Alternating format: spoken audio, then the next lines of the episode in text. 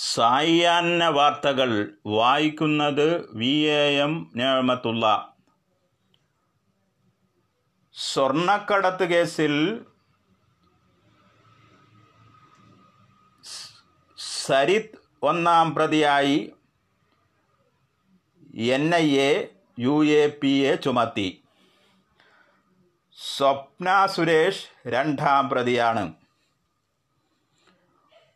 കൊച്ചി ഫൈസൽ ഫരീദ് മൂന്നാം പ്രതിയും സന്ദീപ് നായർ കേസിലെ നാലാം പ്രതിയുമാണ്.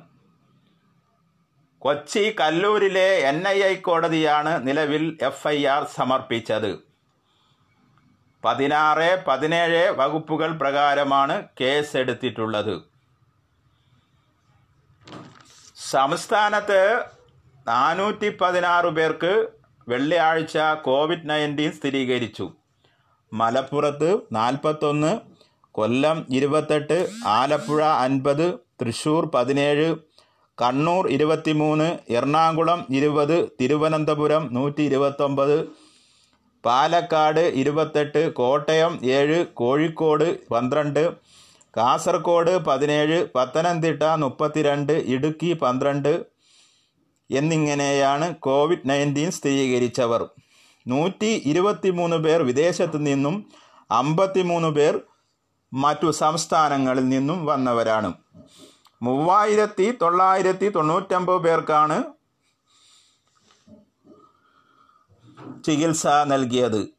ഇവരിൽ ആറായിരത്തി തൊള്ളായിരത്തി അമ്പത് പേർ രോഗം സ്ഥിരീകരിച്ചിരുന്നു.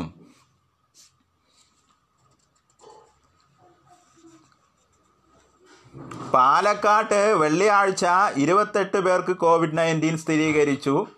യു എ ഇ പതിമൂന്ന് ഖത്തർ മൂന്ന് കുവൈത്ത് നാല് കർണാടക ആറ് പാലക്കാട് ജില്ലയിൽ മൊത്തം ഇരുന്നൂറ്റി നാൽപ്പത്തിനാല് പേരായി കോവിഡ് ബാധ സ്ഥിരീകരിച്ചവർ. മുഖ്യമന്ത്രിയുടെ വീട്ടിലേക്ക് രാജി ആവശ്യപ്പെട്ട് യൂത്ത് കോൺഗ്രസ് നടത്തിയ മാർച്ച് അക്രമാസക്തമായി. പോലീസ് ജലപീരങ്കി പ്രയോഗിച്ചു നാലു തവണ ഗ്രാനേഡ് പ്രയോഗിച്ചു. കെ. സുധാകരൻ എം. പി. സമരം ഉദ്ഘാടനം ചെയ്തു.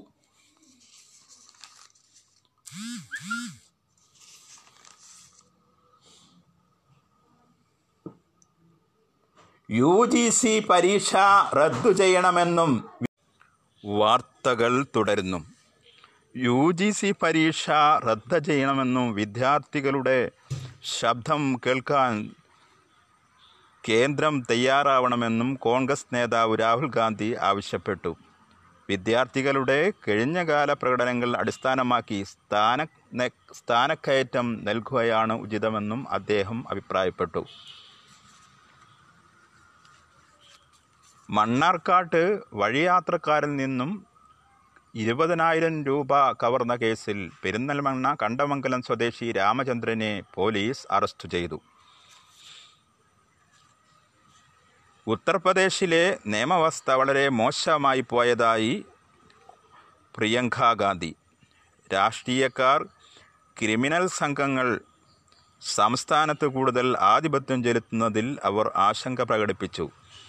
കാൺപൂർ കേസിന്റെ പശ്ചാത്തലത്തിൽ പ്രതികരിക്കുകയായിരുന്നു ഇവർ. ഇത്തരം ക്രിമിനലുകളുടെ ഉയർച്ചയിൽ ആരൊക്കെ പങ്കുണ്ട് എന്ന സത്യം പുറത്തു കൊണ്ടുവരണമെന്നും അവർ ആവശ്യപ്പെട്ടു. നിങ്ങൾ കേൾക്കുന്നത് സായാഹ്ന വാർത്തകൾ.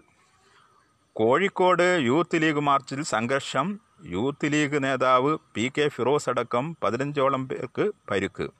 നിരവധി മാധ്യമപ്രവർത്തകർക്കും പരിക്കേറ്റു. മുഖ്യമന്ത്രിയുടെ രാജി ആവശ്യപ്പെട്ടായിരുന്നു സമരം സംഘടിപ്പിച്ചത്. വാർത്തകൾ കഴിഞ്ഞു.